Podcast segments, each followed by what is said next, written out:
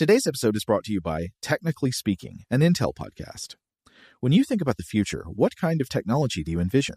Whatever the future holds, artificial intelligence will undoubtedly be at the heart of it all. Join Graham Klass as he hosts season two of Technically Speaking, an Intel podcast, and hear from the minds transforming healthcare, retail, entertainment, personal computing, and more with the help of AI. Tune in every other Tuesday and explore the latest technology that's changing our world today and creating a more accessible tomorrow. Listen to Technically Speaking, an Intel podcast on the iHeartRadio app, Apple Podcasts, or wherever you get your podcasts. What's up? This your boy Lil Duval, and check out my podcast, Conversations with Unc, on the Black Effect Podcast Network. Each and every Tuesday, Conversations with Unc podcast feature casuals and in-depth talk about ebbs and flows of life and the pursuit of happiness. Unlike my work on stage, I tap into a more serious and sensitive side to give life advice and simply offer words of encouragement, yet remind folks to never forget to laugh. Every Tuesday, listen to Conversations with Unc, hosted by Lil Duval on the Black Effect Podcast Network, iHeartRadio app, or wherever you get your podcasts presented by AT&T. Connecting changes everything. This episode is brought to you by Navy Federal Credit Union. At Navy Federal, it's been the mission to help the military community for over 90 years. And not just help them, but do everything to make sure they not only grow, but flourish. That's why Navy Federal Credit Union has all kinds of great savings and investment options like share certificates with sky high rates. So don't hesitate. Start growing your finances today with a variety of savings and investment options. Navy Federal Credit Union. Our members are the mission. Savings products insured by NCUA. Investment products are not insured, not obligations of Navy Federal and may lose value. Okay, picture this. It's Friday afternoon when a thought hits you. I can spend another weekend doing the same old whatever, or I can hop into my all new Hyundai Santa Fe and hit the road. With available HTRAC, all wheel drive, and three row seating, my whole family can head deep into the wild. Conquer the weekend in the all-new Hyundai Santa Fe. Visit HyundaiUSA.com or call 562 for more details. Hyundai, there's joy in every journey.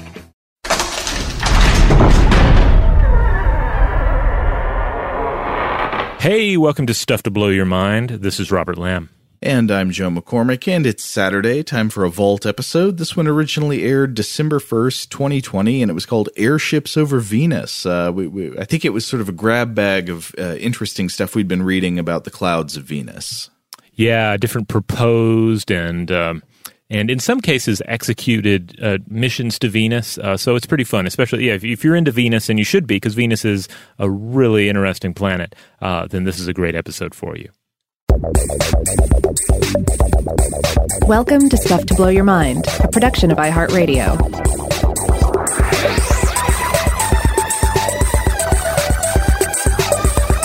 Hey, welcome to Stuff to Blow Your Mind. My name is Robert Lamb. And I'm Joe McCormick. And hey, Rob, it has been a while since we checked in on the air fryer planet. So, what do you say we talk about Venus today? Yeah, I think it is high time that we return to Venus uh, for for a few different reasons. First of all, even though we have covered Venus in the past, there's just so much weird and wonderful stuff to discuss about uh, the planet that we had to return.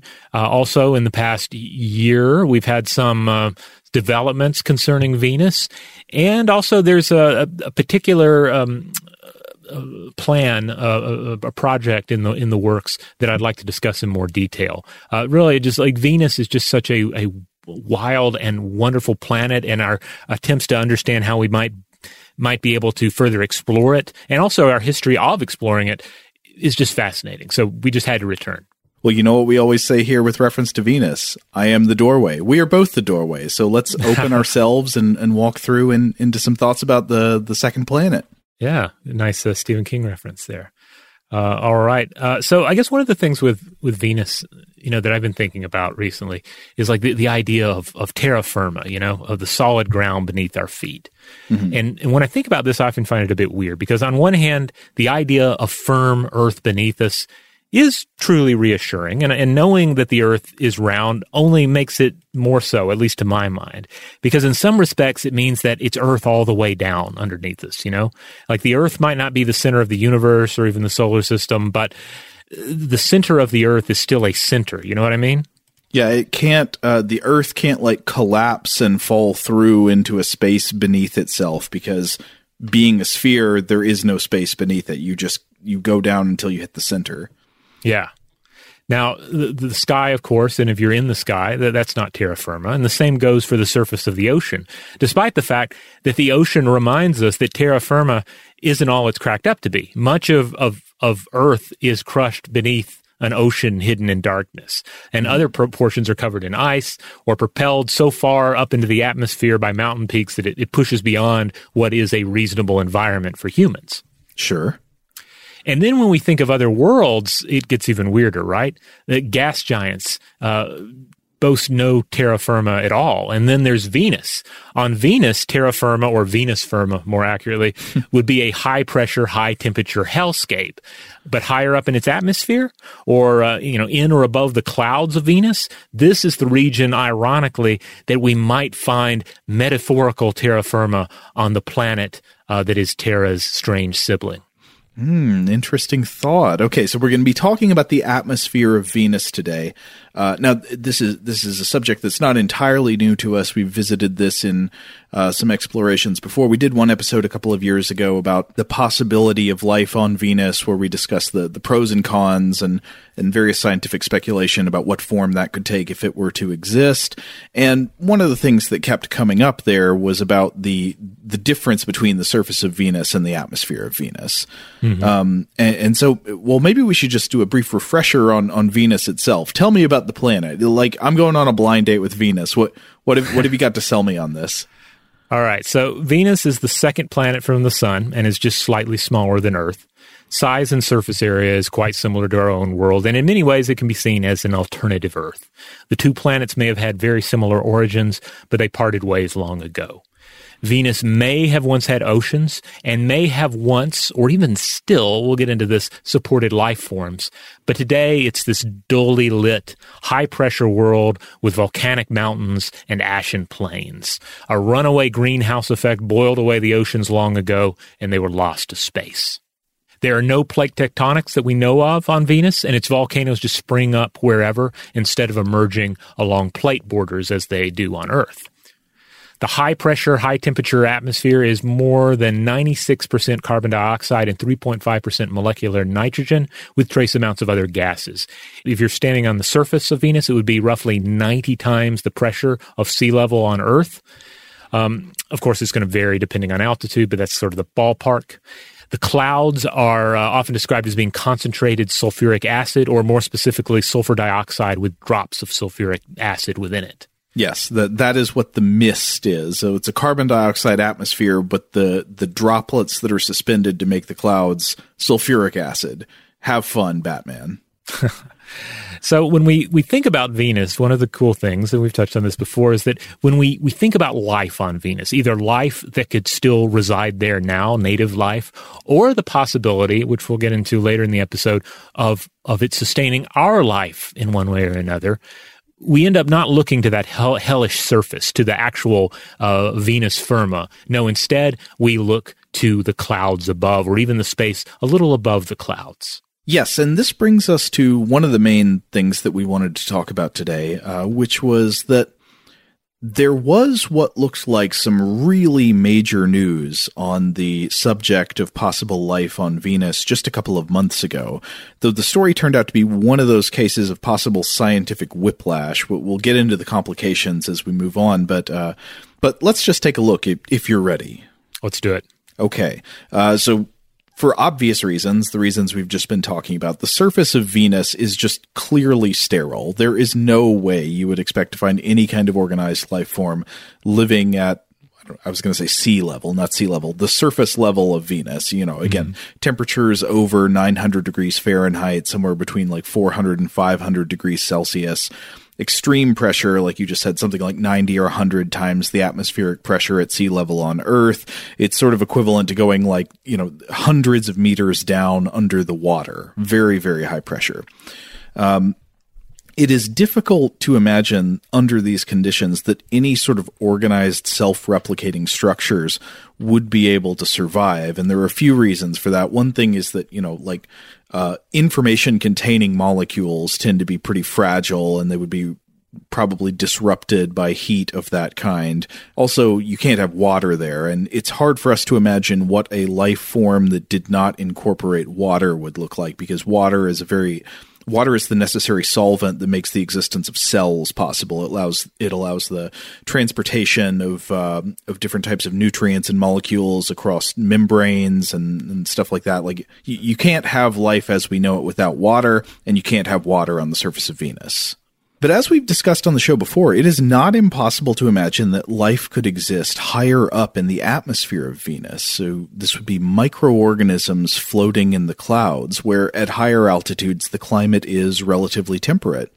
And this would not even be without precedent in known biology. We're not talking about some kind of organism that is unimaginable from from the perspective of Earth life, because here on Earth, there are bacteria such as uh, Pseudomonas uh, syringae that are thought to be present at higher altitudes floating within clouds. I've even read about interesting speculation that these bacteria floating in the clouds could affect weather patterns by serving as ice nucleation points that lead to precipitation. So think about that. Like, what if the weather is being affected by germs up in the sky? Mm. And the idea of microbes floating in the clouds of Venus would even explain, uh, if, if it were true, some observed features of Venus that, that we don't fully know how to explain otherwise. Uh, David Grinspoon has, has written about this, and he's a former show guest. We, we've talked to him a little bit about uh, the signs of life on Venus that, that predate the paper that was published this year. Uh, things like recurring patterns of darkening observed in the clouds. Do you remember any of the other specifics he gets into about that? I mean, that, that's one of the big ones. That's one of the ones that we ended up focusing on. Yeah, this mm-hmm. this idea that it, it almost thinks makes you think about oh some sort of uh, you know uh, plankton type uh, life form uh, thriving yeah. in the in the uh, atmosphere there, like atmospheric algal blooms or something. Mm-hmm. Yeah, um, but the other thing is that there is evidence that Venus was quite possibly once more hospitable than it is now. You mentioned this earlier, the possibility of surface water. Now, there is definitely not surface water on Venus right now. It would instantly boil.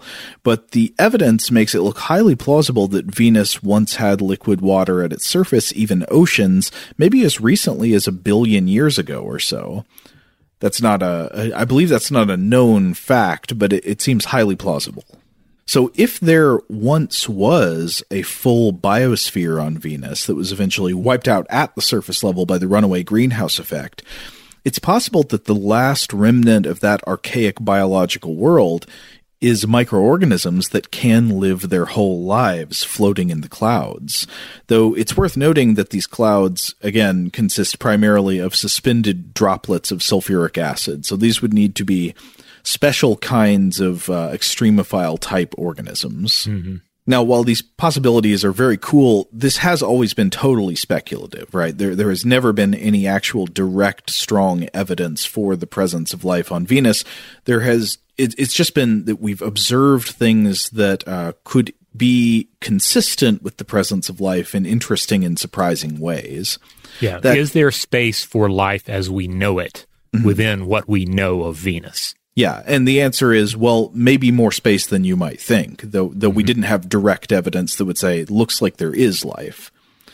That picture got a little bit more complicated in September of this year.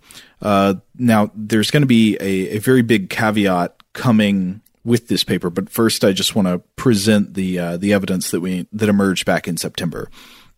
And so there was a paper published in Nature Astronomy in September 2020 by Jane S. Greaves, Anita M.S. Richards, William Bains, Paul B. Rimmer, Hideo Sagawa, David L. Clements, and Sarah Seager et al., uh, called Phosphine Gas in the Cloud Decks of Venus. Now, this paper deals with uh, analysis of spectral data collected through a couple of telescopes. So the lead author, Jane Greaves uh, of Cardiff University and colleagues, collected data through two major telescopes the James Clerk Maxwell Telescope in Hawaii and the Atacama Large Millimeter Array in Chile. And what the study reported was that they had used spectral analysis of Venus to find something really intriguing about the gases present in the atmosphere. And what they found was at an altitude of roughly 50 kilometers above the surface. I think it was like 55 kilometers, in a concentration of about 20 parts per billion, a gas called phosphine, or PH3. That's one phosphorus atom with three hydrogen atoms. Now, the chemistry nerds out there, or the, the Breaking Bad nerds out there, uh, will alike know that phosphine is just nasty, highly flammable, extremely toxic gas. Uh, it, it's often found in conjunction with traces of diphosphane or P2H4, which makes it pyrophoric, so fond of automatically catching fire upon exposure to air at room temperature lovely. Um, it is sometimes a product of human industry, for example, in the manufacture of semiconductors or also in the manufacture of methamphetamine. Mm. Uh, now, no one is alleging that there are meth labs on Venus, but whatever the cause, this was a much higher level of phosphine gas than you would expect to find. At about 20 parts per billion, this is something like three orders of magnitude more phosphine than you would find in Earth's atmosphere. Now, why is it interesting to find phosphine at that concentration? You know, different planets have gases in their atmosphere at different levels. Uh, you know, uh, Venus has much more carbon dioxide in its atmosphere than Earth does. So, so what what's the deal with phosphine? Why would that catch our attention? Uh, well, in short, the presence of high levels of phosphine gas represent a disequilibrium. Phosphine gas is something that's kind of inherently unstable and digestible by physical processes, you know, exposure to ultraviolet light and chemical reactions with other things. Phosphine gas should just naturally sort of get eliminated from atmospheres. And this ties in with something we talked about in one of our recent uh, anthology of horror episodes when we were, we were talking about looking for signatures of a shadow biosphere on Earth. Mm-hmm. Some of the researchers there, uh, for example, I think the planetary scientist or I can't remember if she's a planetary scientist or an astronomer, but the scientist Carolyn Porco uh, was talking about how if you were looking for signs of a shadow biosphere, you would want to find environments that are at a disequilibrium, things that are out of whack with like quantities of chemicals that don't seem like they would just naturally settle at that level. And I was trying to come up with a good analogy to explain why it's weird to find phosphine like this on uh, on Venus. And so here's what I came up with. I, I hope this is somewhat appropriate. Imagine you live in Florida and you go out for a walk on a hot summer day in July. It's 95 degrees out, 100% humidity and you're walking your dog along the sidewalk and you notice that every 20 feet or so down the sidewalk there's just a big old hunk of ice sitting on the pavement. All right. Well that that would be suspect i think. Yeah. Something yeah, weird's going on. exactly. Maybe not florida weird but weird. Right yeah. The, the, ice could be the result of a florida man. That that would explain it. It would not make a lot of sense uh, even though ni- ice does form naturally in the environment on Earth, it would not make sense, given the conditions outside in this Florida neighborhood, to assume, oh, this is a chunk of polar ice that happens to be left over from the last glacial maximum period right? Because like the the environmental conditions would have already like digested and recycled that ice. The ice is unstable enough given the surrounding conditions that you wouldn't expect it to just be there from a previous freeze over uh, right. uh, it, it also it wouldn't even make sense to say well it hailed one time last winter so the ice is just sitting here left over from that. No it, it would mean somebody is going around spilling ice all over the place or or leaving ice on purpose on the sidewalk yeah, there, there's something. There's got to be some kind of anomalous process that's putting the ice there. Yeah. And so back to Venus, if phosphine gas were truly present at something like 20 parts per billion, you would have to assume that something was continuously putting that phosphine there. And while it's possible the explanation was some geochemical or photochemical process that we don't understand yet, a very interesting candidate explanation was microbial life. Because here on Earth, phosphine is, when it's not made by humans, it is almost always the byproduct of microbial life, especially anaerobic microbial life. In fact, if you go way back to, you know, I don't remember how many years ago this is now, uh, like mm-hmm. five or six years ago, we did some Halloween episodes on the Will o' the Wisp. Remember that? There would be, yeah. you know, the legend of there's a light in the bog that leads a traveler off the path. And it's often attributed to a spirit or a devil. It's kind of a visual leshy. It's fairy fire. It's uh, the the elf fire, the the hinky puck or hink, hinky punk. Is it punk or puck? I, I, don't remember. Ooh, I can't remember if it's punk or puck. Yeah, the, the, I remember the the will o' the wisp. Basically, basically, the idea of the will o' the wisp has so many strange and curious names it's, that it's been given over the years in different cultures. That episode was a lot of fun, by the way. And Yeah. maybe we'll have to go back and revisit that sometime. Uh, but so people have tried to offer plausible physical explanations for sightings of the will o' the wisp. Why is it that so many people uh, report seeing a you know a, a blue or a green light in the swamp that's dancing around as if it's a lantern carried by a ghost? And a lot of these physical explanations uh, for that phenomena involve phosphine gas. Often the explanation is some variation on, well, there's the bog or a bunch of mud and there's rotting vegetation and, and maybe bones from animals down there that are being consumed and metabolized by anaerobic bacteria which produce phosphine gas as a byproduct, and then this phosphine gas, in the presence of diphosphane or P2H4, is sort of burping up out of the earth and is sometimes spontaneously ignited on contact with the air, or maybe it's just producing a sort of cool uh, blue or green glow without necessarily catching on fire, uh, but it's in the presence of some of uh, some other pyrophoric gas, and whatever is going on here, this glowing or, or chemoluminescent luminescent cloud or this flame becomes the will o' the wisp. But whether or not that is the the actual explanation for will o' the wisp sightings, it is absolutely true that anaerobic bacteria decomposing organic matter down in the bog will produce phosphine gas. That's just something that's known that's they're known to do. Another interesting coincidence. The authors proposed that the phosphine gas detected in Venus's atmosphere was at altitudes of around 50 kilometers or like 55 mm-hmm. kilometers. This also happens to be an altitude where environmental conditions are much more tolerable on Venus, around 30 degrees Celsius or something like 80 something degrees Fahrenheit, and a pressure similar to Earth's atmosphere. Yeah, this is one of the key um, layers on Venus that we're often looking at when we're actually sending some sort of a, a, a probe there or planning for possible missions to Venus in the future. Right.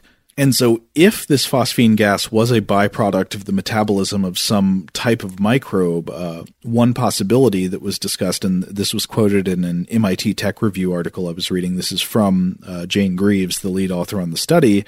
She said, "quote That suggests it's part of the global circulation pattern of the atmosphere, where gas sinks before it travels as far as the poles." So I guess a question would be, well, could something else be putting the phosphine gas there? Like with the Florida example, uh, is there something else that could account for chunks of ice being found along the sidewalk? And you could come up with explanations. You could say, yeah, maybe, I don't know, maybe there was some kind of upper atmosphere phenomena, some kind of weird anomalous hailstorm and these things fell, even though it's hot outside. It just happened recently you could come up with things. Uh, for example, we know that some amount of phosphine gas is generated by abiotic, you know, non-organic processes deep in the atmosphere of Jupiter. But Jupiter is a gas giant, and the phosphine there is produced under conditions that do not seem to be possible on Venus, at least as far as we know. So, could it be produced by lightning or space impacts or volcanoes or some other high energy phenomena like that? Well, again, this was analyzed by the authors of the paper, and it looks like no, not as far as we know. No, nothing, no abiotic process we're aware of seems capable of explaining the amounts of phosphine found. So basically, if uh, if the findings in this original study from September 2020 are correct, there is anomalous gas present in the atmosphere of Venus, and we don't know of any photochemical or geochemical process that could have put it there in the amount that we find it. And on Earth, the same gas is often the byproduct of microbial life. So this is not by any means proof of alien life, but it is extremely tantalizing from an astrobiological point of view again kind of widens the space possible uh, for life to exist in Venus. Well, I'd say more than that. I mean, it it says here's something we observe, and we know it could be explained by life, and nothing else that we know of would seem to explain it very well. Yeah. But to be very clear, this is not proof. Uh, and I was reading an article in uh, Chemical and Engineering News by Ariana Remmel, who uh, quotes an astrochemist who who had some good thoughts here. So I just want to read a quote from this article. Anthony Remijan, an astrochemist at the National Radio Astronomy Observatory who is not involved in the study, says the team did a fantastic job presenting their findings, but he remains skeptical. Scientists need more spectral data to verify that the signal comes from pH3, Remijan says. Quote, but it's a first good step in that direction. As for what could produce phosphine on Venus, he says we need a better understanding of the fundamental chemistry forming these types of molecules before calling it a biosignature. So, uh, you know, so praise for the study, but, uh, you know, caution tempering the optimism. Mm-hmm. It's not like we know there are aliens there now. And when this study was first published in September, people got really excited. A lot of listeners asked us directly to cover this on the show, especially since we'd done episodes on the possibility of life on Venus before. And it was really cool, but uh, I figured we should wait for the experts to chew on this a little more before we did an episode about it. And I'm glad we did wait because while this finding remains very interesting and is by no means totally overturned, subsequent research is making the picture look more complicated and less clear. So there are reports of at least three studies, at least one of which involves one of the same authors as the original study. And this, uh, they, they tried to confirm the presence of phosphine, and of these three, all three failed to confirm it. Now, I don't know if all of them are published yet. I think at least one of them is, but these are media reports uh, I was reading in, for example, the MIT Tech Review and in National Geographic that were based off of reports from preprint versions of these studies. So, you know, maybe not fully confirmed yet, but there, there are at least some questions that are arising. And the basic issue is they're looking to confirm the signs of phosphine in the atmosphere and they're not necessarily finding it. So one tried to look for signs of phosphine in older archival observations of Venus and didn't find it. A couple of others processed the same raw data from the September 2020 study, just using a different mathematical analysis method, different method for crunching the numbers, and they didn't find the same strong indications for the presence of phosphine. Now, these differences could be because the initial study was mistaken, or there could be other reasons. For example, in the one where they look at the uh, archival data and don't find the same thing, well, it could be that maybe there are cycles in which the presence of phosphine gas spikes at certain times, in certain places in history on Venus. So, from what I've been reading now, it's not as simple as yes, there is phosphine or no, there is not. It looks like at this point, it remains a complicated, unsettled question, and we need more research. So, what would be really great would just be like, you know, go to Venus and settle this whole thing. yeah. Absolutely. I mean, and, and, of course, there there are two ways of considering that. One, of course, is send more missions to Venus, mm-hmm. uh, and of course, there are a number of those either planned or in sort of a pre planning, pre approval phase. Uh, and then, of course, there's the the ultimate dream, right? The idea of of sending human explorers to Venus, uh, perhaps even as a first human venture to another world. Uh, and it's just impossible not to be excited by these these ideas.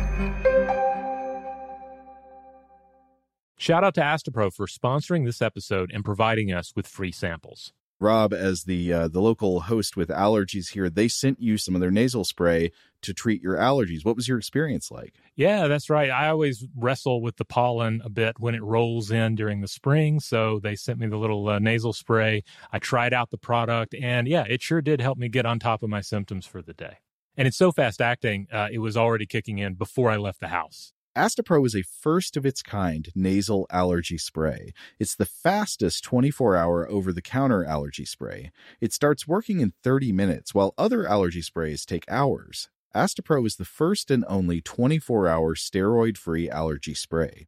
Astepro delivers full prescription strength indoor and outdoor allergy relief from nasal congestion, runny and itchy nose, and sneezing. Get fast acting nasal allergy symptom relief with Astepro. Go to asteproallergy.com for a discount so you can get Astepro and go today. A S T E P R O allergy.com. Astepro and go. Use directed for relief of nasal congestion, runny nose, sneezing, and itchy nose due to allergies. Today's episode is brought to you by eBay. eBay Motors is here for the ride. Remember when you first saw the potential? And then, through some elbow grease, fresh installs, and a whole lot of love, you transformed a 100,000 miles and a body full of rust into a drive that's all your own. Look to your left, look to your right. It's official. No one's got a ride like this. There's nothing else that sounds like, feels like, or looks like the set of wheels in your garage. With over 122 million parts, you can make sure your number one ride or die stays running smoothly so there's no limit to how far you can take it. Brake kits, turbochargers, engines, exhaust kits, roof racks, LED headlights, bumpers, whatever your baby needs, eBay Motors has it. And with eBay Guaranteed Fit, it's guaranteed to fit your ride the first time, every time, or your money back. Plus, at these prices, well, you're burning rubber, not cash. Keep your ride or die alive at ebaymotors.com. Eligible items only, exclusions apply. Today's episode is brought to you by Technically Speaking, an Intel podcast. When you think about the future, what kind of technology do you envision? Whatever the future holds, artificial intelligence will undoubtedly be at the heart of it all. Join Graham Klass as he hosts season two of Technically Speaking, an Intel podcast from Ruby Studio in partnership with Intel. Explore the future of technology that's rapidly evolving our world today with the help of AI. There's still so much work and research needed to fully understand the power and potential of AI, and Intel is at the forefront of implementing AI in revolutionary technology that's changing the world we live in for the better. In each episode, Graham interviews the minds transforming medicine and healthcare, retail, entertainment, personal computing, and more while pioneering new uses for AI in these spaces. Tune in every other Tuesday and explore the latest technology that's changing our world today and creating a more accessible tomorrow. Listen to Technically Speaking, an Intel podcast on the iHeartRadio app, Apple Podcasts, or wherever you get your podcasts. Today, I'm going to give you some straightforward advice on how to deal with naughty kids. How about instead of timeouts, time ins? Time for you to start paying some bills. I'm JB Smoove, and that was a full episode of my new podcast, Straightforward, inspired by guaranteed straightforward pricing from AT&T Fiber. Get what you want without the complicated. AT&T Fiber, live like a gigillionaire. Available wherever you get your podcast. Limited availability in select areas. Visit AT&T.com slash hypergig for details. So, for the rest of the episode, uh, I, th- I thought we might talk about some of the more um, exciting concepts out there involving humans visiting or even staying for an extended amount of time in the atmosphere of Venus. And to kick this off, I want to read a quote from David Grinspoon in his book, Venus Revealed. Uh, this is from chapter six, and you can actually read this entire chapter, I believe, at his website, funkyscience.net. um, because he's Doctor. What, what, was his his, his Doctor Funky handle? Spoon? I think. Yeah, Doctor Funky Spoon. That's, yeah. Come on, David. I love your work, but that's. no, I think Funk, Funky Spoon works. You're down with that branding? Okay. Yeah, yeah. I think Okay. it works. so, so anyway, uh, Grinspoon writes the following. Quote, I have a fantasy of cloud cities on Venus, huge enclosed habitats suspended from giant balloons. At a certain altitude where the temperature and pressure would be comfortable for us, we would mostly just have to keep the air fresh, maybe by collecting solar energy to make oxygen from CO2, or better yet, growing plants to do the job for us. Why should we bother to do such a thing? I don't know.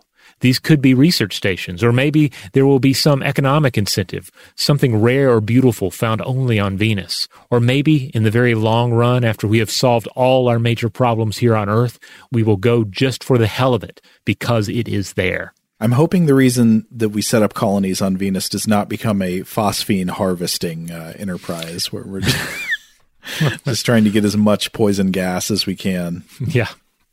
I mean, maybe the secret meth reserves are the reason we go there. Who knows? um, but but th- I think this is a wonderful quote from from Grinspoon because he's you know he's he's he's very much a scientist, but he also has this uh, this this just raw uh, you know wonder and kind of science fictional curiosity too. You know, just like like imagine what it would be like if we were there and and we've we've had various versions of this in our science fiction over the years, and you see other spins on this too, right? I mean, even um, Star Wars, you have uh, the Bespin, which I believe is a, a, a gas giant in the Star Wars universe, but you have a cloud city there. You have a city floating in the sky. I mean, I- there's a few things more amazing. It seems hard to imagine that you could actually have a city floating over a gas giant because I would think a gas giant would tend to emit levels of radiation that would kill everybody in the cloud city. Lando has it uh, cleaned up rather nicely, though. Looks looks pretty swank. Yeah. Well, um, it, all this made me wonder. I, I, I, was thinking to myself, what is the earliest example of science fiction pondering um, habitats within the clouds of Venus, or something like that? And uh, I was looking around. I didn't. I didn't find anybody doing the work for me on this, like conclusively. Um, trying to answer this question. Maybe I just missed it. Uh, in all things, I, as in all things, I'm happy to be corrected on this if I'm wrong. But it seems like a possible answer comes from um, astronomer and sci-fi author Garrett P. Serviss, who wrote a, uh, a book in 1909 titled "A Columbus of Space." uh, which I think you know in 1909 would have had nicer connotations uh, before but, the uh, before the historical reassessment of Columbus. Yeah, uh, so basically, this is about a human explorer who travels to Venus in an atomic spaceship to explore the planet. And there, he encounters two different psychic species a sort of Morlock species that lives on the planet's surface, and another species that lives in the clouds that are, are basically humans or Englishmen. Uh, you can find this this full book is available on uh, on Project Gutenberg if you look it up. But I just want to read just a quick exchange here between two characters. Uh, this is after they have arrived in their atomic rocket ship on uh, into the atmosphere of Venus, and one says to the other, "Those are airships. Airships? Yes, surely, an exploring expedition." I shouldn't wonder. I anticipated something of that kind. You know already how dense the atmosphere of Venus is. It follows that balloons and all sorts of machines for aerial navigation can float much more easily here than over on Earth. I was prepared to find the inhabitants of Venus skilled in such things, and I'm not surprised by what we see. So I, I, also just love the spirit of that. It's like, yeah, just as I imagined. Uh, yeah, there are flying ships on Venus full of Englishmen. Um, this is exactly as I thought I it would. It would. It, this is exactly how I thought it would pan out. I like your Venus voice too. now, why is he saying that they can float much more easily on Venus than over the Earth? Is that because it was understood at the time that the atmosphere of Venus was denser than Earth's atmosphere? Yeah, I guess that's the case here. Uh, like I say, it doesn't. It certainly doesn't hold up to much um, modern scrutiny. It's very, you know, it's, it's very much old timey science fiction. And I think the thing is, you see a lot of that. The the the golden age of science fiction is a time where yes, we were gazing at, at Mars and uh, and and Venus and wondering what was there, dreaming of canals on Mars and so forth. Um, but at the same time, it was a period in which we were enraptured by uh, the technology of, of flight, of powered human flight. And so you even in is it was even as we see modern retreatments of of this idea, we see that golden age enthusiasm uh, kind of uh, creep in.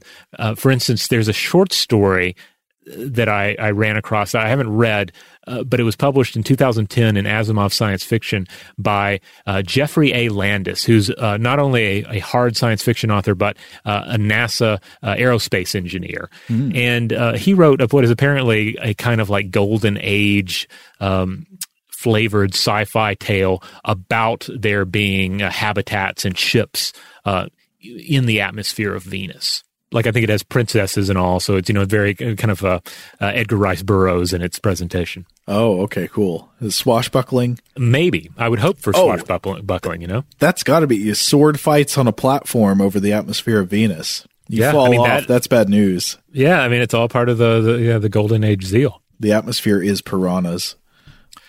Now, the cool thing about balloons on Venus is you don't have to go to science fiction to to think about them and to read about them. All you have to do is look into space exploration history because we have sent balloons to Venus. So back in 1985, the Soviet Union sent its Vega mission uh, to uh, to Earth's uh, hot uh, neighbor here. Uh, so in addition to a lander. Vega featured two instrumental balloons that traveled roughly 30% of the way around the planet at an altitude of around 54 kilometers. Sensors in a gondola uh, attached to these balloons recorded such stats as pressure, temperature, vertical wind velocity. Like that was apparently one of the, the interesting findings from uh, uh, that they got with these vertical, uh, uh, you know, wind columns. And then you had cloud particle backscatter, ambient light level, and lightning frequency. These were essentially aerobots. Now, they only made it 30% of the way around because they ran out of batteries, but they provided uh, battery power, but they, they provided some interesting data before they went offline. Now, there were other atmospheric probes from the US and the USSR prior to this, but for instance, the Pioneer Venus multiprobe, it didn't even use a parachute. It was just like, you know, cutting down through the atmosphere and collecting data on the way down. And we've talked about on the show before, one of my favorite collections of images from from space exploration is the surfaces of Venus that were sent back by the Soviet Venera lander. Mm-hmm. Did the Venera lander use a balloon to descend? I was try- I don't, trying to I don't believe up. so. I, I, believe that uh, that Vega was the was the first use of balloons on on Venus. Okay. Now, in looking to, now, of course, yeah, parachutes are kind of a, an additional um, category uh, to consider. So I, I, was looking around for what are some of the proposed Venus missions, Venus missions that may be undertaken in, in the, the near or eventual future that will feature balloons or parachutes. Mm-hmm. So I thought I might uh, mention a few before getting to the one that really uh, excites me. So first of all, there's uh, not to say that these are these are these are not all exciting because they are exciting. Any kind of uh, you know future exploration of Venus is just inherently uh, yeah. amazing.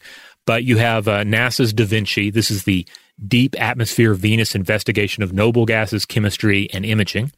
Um, and uh, th- this one is currently shortlisted, uh, so it seems like it, it may well come to pass. And, it, and if it does, it will entail a parachute probe that descends through the atmosphere and collects data on the way down. Okay. So th- that one should be a big one. There's also the Venus In Situ Explorer, or VISE.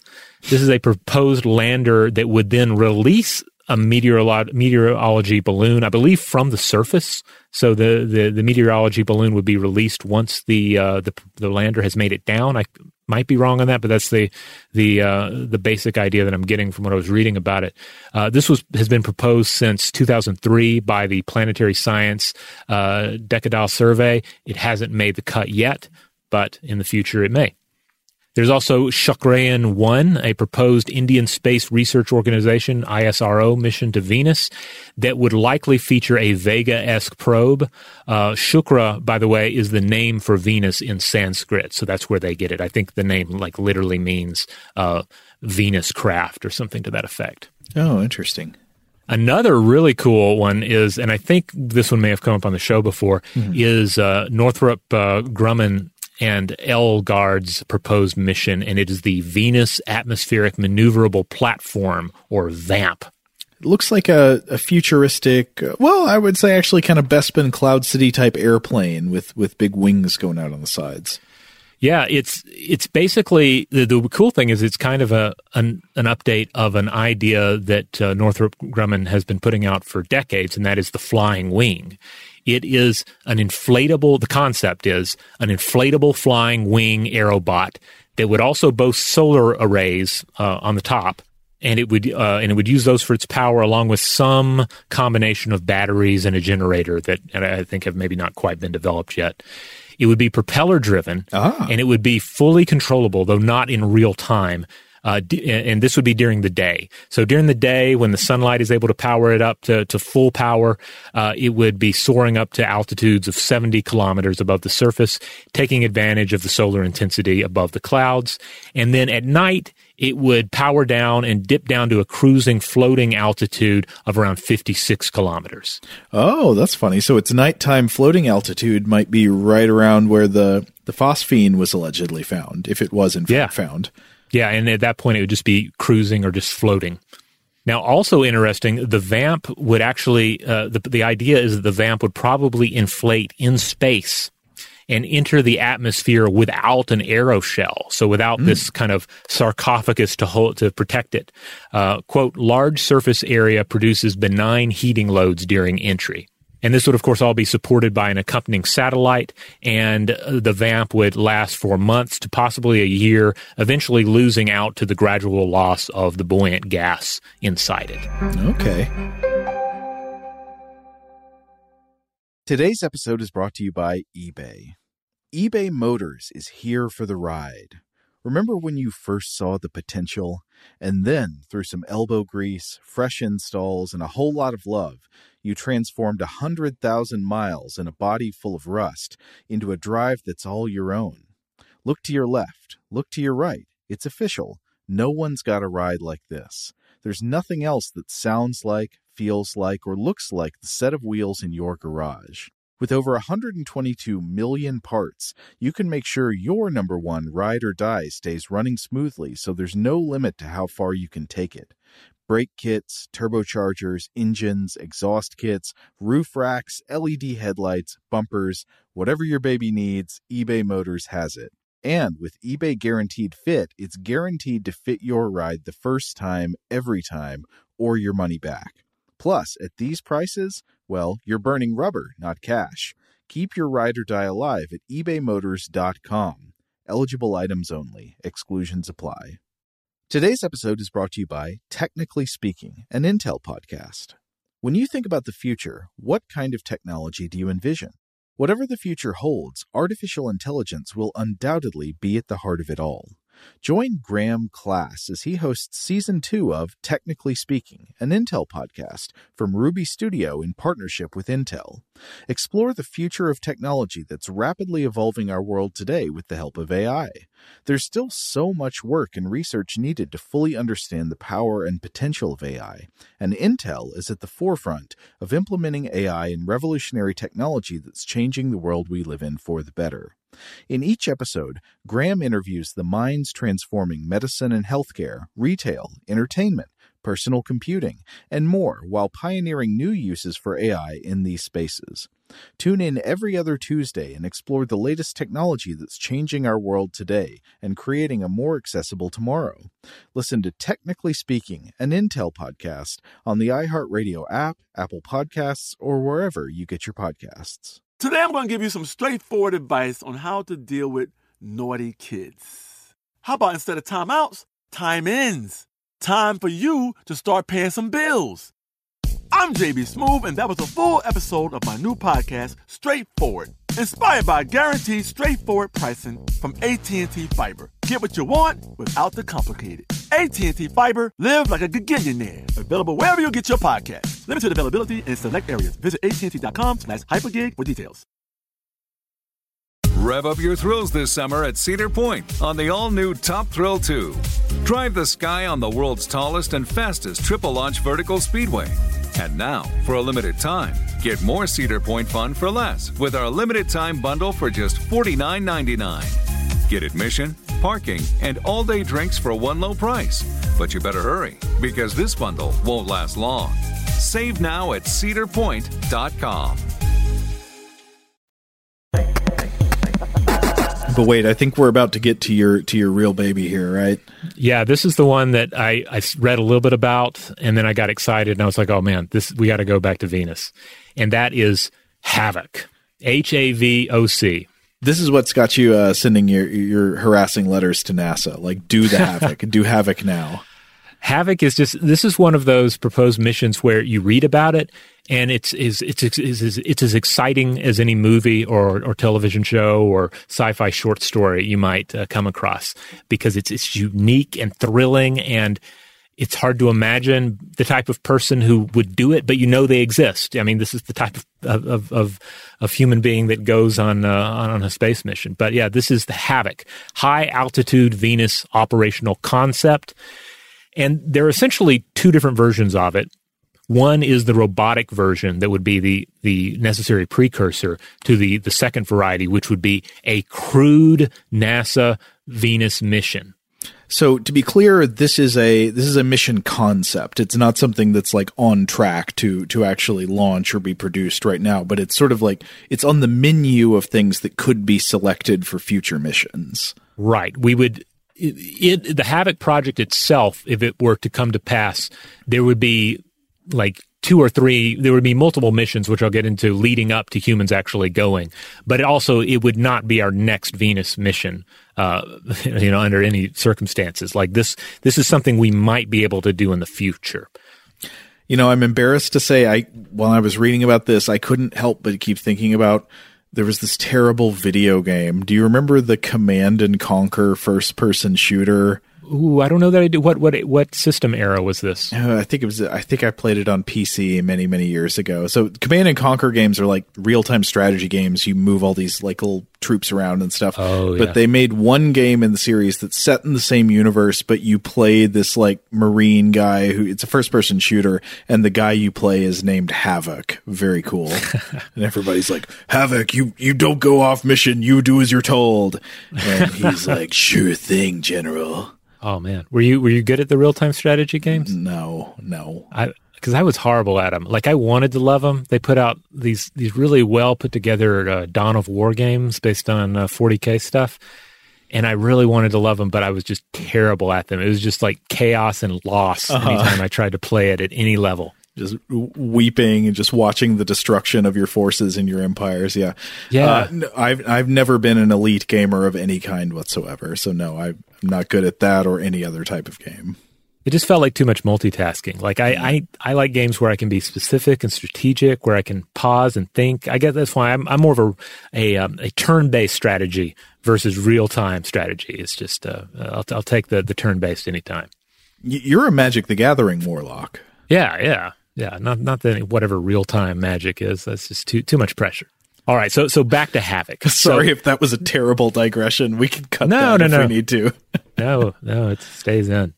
Um, so basically, in essence, Havoc entails the use of human exploration in the upper Venusian atmosphere aboard a helium airship.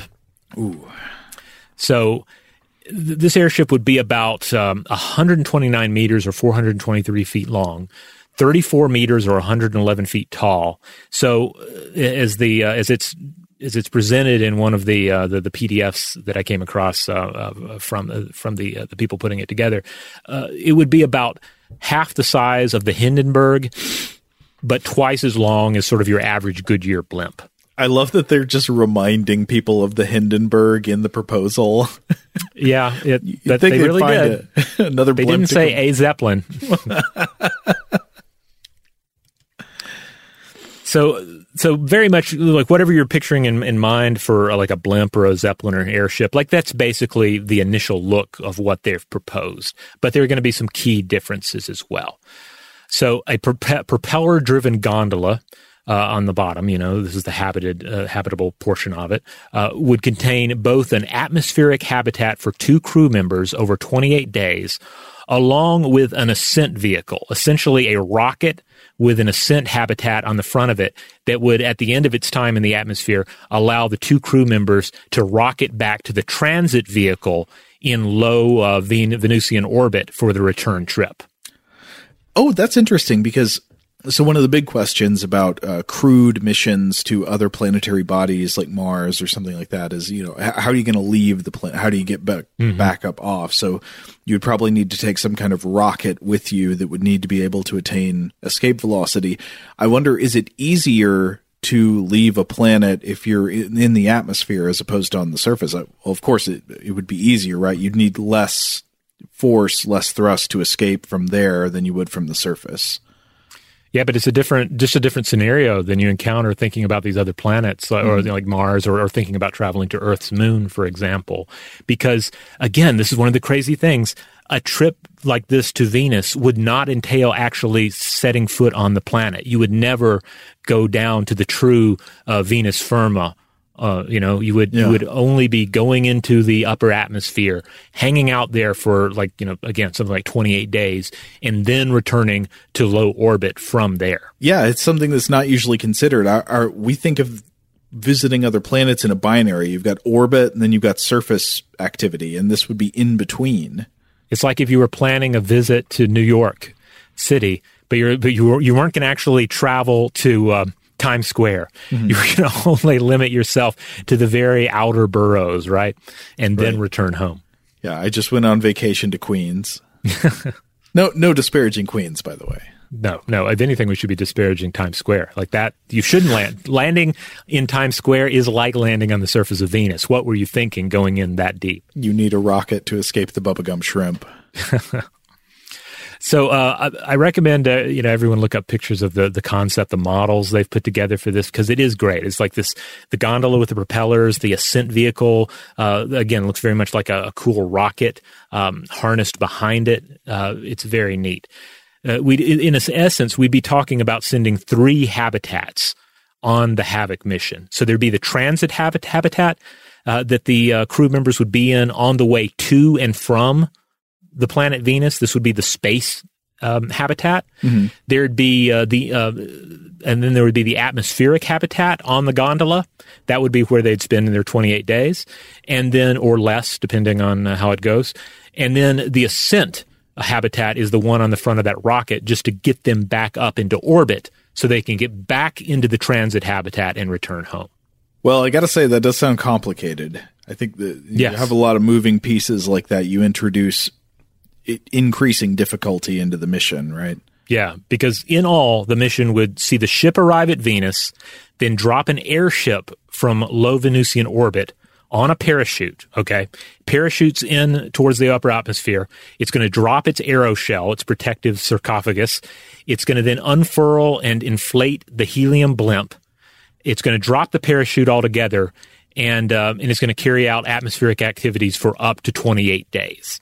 Then, when the time comes to leave, the two crew members hop in the ascent vehicle, return to low Venusian orbit, leaving the airship to continue on for the duration of its life uh, in the Venusian atmosphere. They get back in the transit vehicle and they return back to Earth. I hope the airship would get to send pictures back as it sinks down into the atmosphere gradually over time. I assume that would yeah, be part of it, you know, sort of using every part of the buffalo uh, on the mission, you know, like mm-hmm. planning out exactly what it's going to do for the rest of its life. Now, they see this being ultimately, there being five phases to this branch of, of uh, Venus exploration. So, phase one would be a robotic version of this same concept, just obviously do it without people and see how feasible it is. Phase two would be a 30 day mission to bring the crew to orbit around Venus, but then not deal with the atmosphere at all. Phase three would be a 30 day mission to bring the crew to the atmosphere, and this would be the, the model we just discussed. Phase four, they touch on, would be a version that entails a one year voyage in the atmosphere. So, like the next, this is like the stretch goal for this particular project. and then ultimately, phase five would be the Grinspoon special, a permanent human presence in gondola habitats. Um, uh, up there uh, in the upper atmosphere of Venus. Hopefully, small enough that you don't fall under the jurisdiction of the Empire at all. Yeah.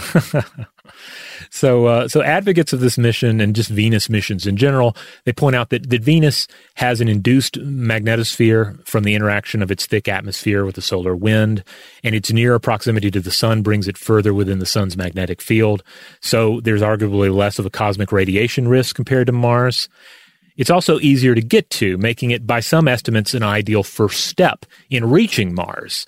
Um, now, this, I don't know, you may be getting into a little like Team Venus versus Team Mars uh, competition here, something that Grinspoon was talking about, you know, the, the yeah, the, legitimate the, rivalries there. Yeah. But, um, you know, but the shortest possible distance from Earth to Venus is something like 38 million kilometers versus 56 million kilometers for Mars. And a year on Venus is much shorter, so you know Christmas comes earlier there. yeah. Uh, again, we have to do have to stress though Havoc, uh, as well as stuff like Vamp, it very much just mission concepts at this point. It's nothing on the books. Da Vinci, I think, is going to probably be the, project that gets the nod next. Uh, we'll see how it goes. But either way, Venus missions are only an option every 19 months because, yeah, I mentioned that the, the, closest distance, we've touched on this before. Like if you're talking about going to, to another planet, it depends uh, on where Earth is in relation to that planet, how long of a journey you're talking. And you want, of course, uh, calculate it so that you're making the shortest voyage uh, possible to reach that other planet. Yeah, yeah. So, as somebody who feels a lot of sympathy for the Venus partisans and the rivalries between the planetary scientists, I uh, I hope that the study from September of 2020 this year and, and all the subsequent research, whether it turns out that there's good evidence for the presence of the phosphine gas or not, I hope this at least spurs uh, more attention to Venus, like get, gets more un- uncrewed missions there at least, um, to awaken the hunger for Venus knowledge uh, among the people generally. Yeah, yeah, just to build public interest in Venus, like it's a, a strange and an exciting planet, and and missions. I, I feel like Havoc alone should be one of these programs that uh, that everyone should look at because it makes me more excited about about Venus to just even think about people can you can you imagine? Can you imagine the footage? Much less being there. Like that's that's a step too far for me to be imagine being aboard this vessel in the, the the within the skies or kind of over the clouds of an alien world. But just to see the footage of that that journey, that would be amazing. Totally agree. I can't wait to see where we where we go from here. Yeah. Is, is that the end? If we're if we're the doorways, is it time to close ourselves on the way out? I, I guess it is. Yeah obviously we could talk more about Venus, and, and I hope we do talk more about Venus. Uh, you know, maybe maybe we can we can get uh, get Grinspoon back on the program to talk about it. I know he he discussed potentially writing more about Venus. That book that he wrote about Venus came out many years ago, mm-hmm. so he, it's probably overdue for re-exploration. Totally. In the meantime, we'd love to hear from everyone out there. Um, what are your thoughts about Venus, Venus exploration, or some of the missions we've talked about here? What are your thoughts about the possibility of life in Venus? Do you have other examples of of early science fictional uh, visions of balloons in the atmosphere of Venus?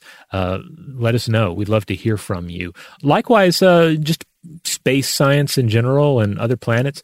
Uh, would you like us uh, to do more episodes like this in the future? Is there a particular planet that we have not journeyed to that you would like us to visit? Uh, reach out to us and let us know. Uh, in the meantime, just rate, review, and subscribe the show wherever you get the uh, ability to do so. And if, uh, oh, if you go to stufftoblowyourmind.com, that'll take you over to our iHeart listing uh, for the show. And there's a button there or a listing there somewhere. You can click on store, and that will take you over to our t shirt shop. You can get some t-shirts or stickers or tote bags or what have you with our logo on them or some cool designs like a monster or a basilisk or a you know Pandora uh, opening up a box full of all the, the, the problems and the challenging ideas in the world. It's all there for you to consider. Still waiting on our Weirdhouse Cinema Mad Love Sausage Man t-shirt, but I, I'm, I'm hoping that'll happen soon. All right. Okay, huge thanks as always to our excellent audio producer, Seth Nicholas Johnson. If you would like to get in touch with us with feedback on this episode or any other, to suggest a topic for the future, or just to say hello, you can email us at contact at stufftoblowyourmind.com.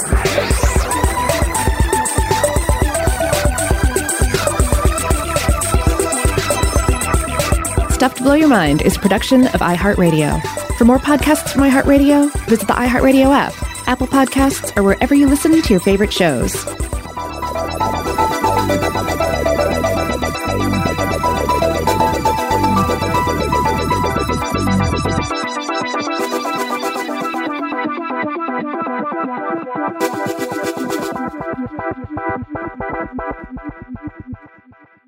Today's episode is brought to you by Visible. The future of wireless is here, and it's transparent.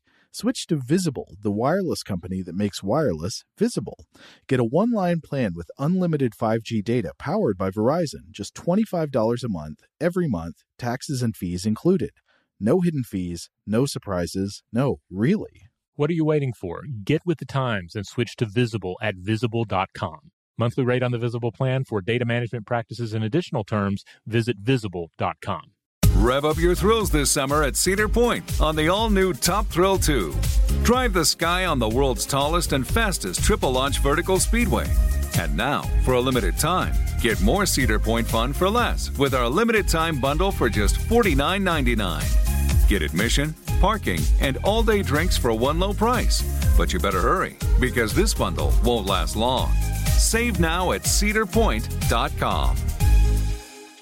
If a new house is on your wish list in the next five years, grow your savings faster and experience your dreams with an Ohio Homebuyer Plus account from Kemba Financial Credit Union. A savings account specifically designed to save for a new home where you can earn 7% APY, a $500 matching bonus, and a $1,500 mortgage closing cost credit. Learn more at Kemba.org. Offer expires March 31st, 2025. APY equals annual percentage yield. Restrictions apply. NMLS 292230. Equal housing lender. Federally insured by NCUA. Xumo Play is your destination for endless entertainment. With a diverse lineup of 350 plus live channels, movies, and full TV series, you'll easily find something to watch right away. And the best part? It's all free. Love music? Get lost in the 90s with iHeart 90s, dance away with hip hop beats, and more on the iHeartRadio music channels. No logins, no signups, no accounts, no hassle. So what are you waiting for? Start streaming at play.xumo.com or download from the app and Google Play stores today. All you can stream Xumo Play.